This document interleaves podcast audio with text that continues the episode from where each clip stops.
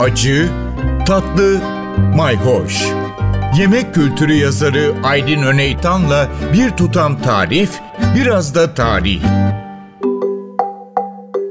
Merhabalar. İçine hamur katılmış hem de bakliyat katılmış çorbalar Anadolu'da çok yaygındır. Sadece yeşil mercimek değil nohutlu çorbalarda çok yapılır. İçine haşlanmış nohut ve et giren kulaklı çorba, kulak çorbası, mantı çorbası, kesme hamur çorbaları oldukça yaygındır. Evet bazen de yoğurtlu olur bunlar. Ben bunların en ilginçlerinden birine Antep'te rastladım. Gaziantep'in bir börek çorbası var. Rastladığım çorbalara hamurunun yapılışı açısından pek benzemiyordu doğrusu. Antep'in çok bir mantı kültürü olduğu söylenemez. Daha doğrusu kendine has bir mantı türü yok diyelim. Ama işte bu börek çorbası sanki mantılı bir çorba gibi ama mantı deyince açılmış hamurun içine tek tek yerleştirilmiş harçlar düşünmeyin. Öyle bir hamur değil. Bir soğanlı kıyma kavurma hazırlanıyor. Hamur açılıyor. Soğanlı kıyma kavurma hamurun üstüne yayılıyor ve e, hamur katlanıyor. O kıymalı harç hamurun içine gömülüyor. Sonra hamur birkaç kere daha katlanıyor. Sonra hamur tekrar açılıp ufak ufak kesiliyor ve işte bu börek dedikleri içinde gene de e, kıyma olan hamur parçacıkları oluyor. Çorba da bundan yapılıyor. Şimdi çorbada e, bir 300 gram kadar yağsız kuşbaşı et var. Yarım bardakta nohut var. Bunlar birlikte haşlanıyor ve iyicene dağılacak hale geliyor.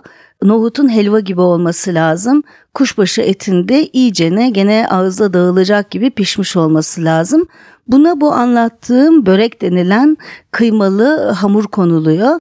O da haşlandıktan sonra 2 bardak süzme yoğurt ve bir yumurta ile bir nevi terbiye yapar gibi karışım hazırlanıyor ve bu karışım azar azar bu çorbaya yediriliyor. Hem yoğurtlu hem kuşbaşı etli hem nohutlu hem de börek hamurlu çok güzel bir çorba oluyor.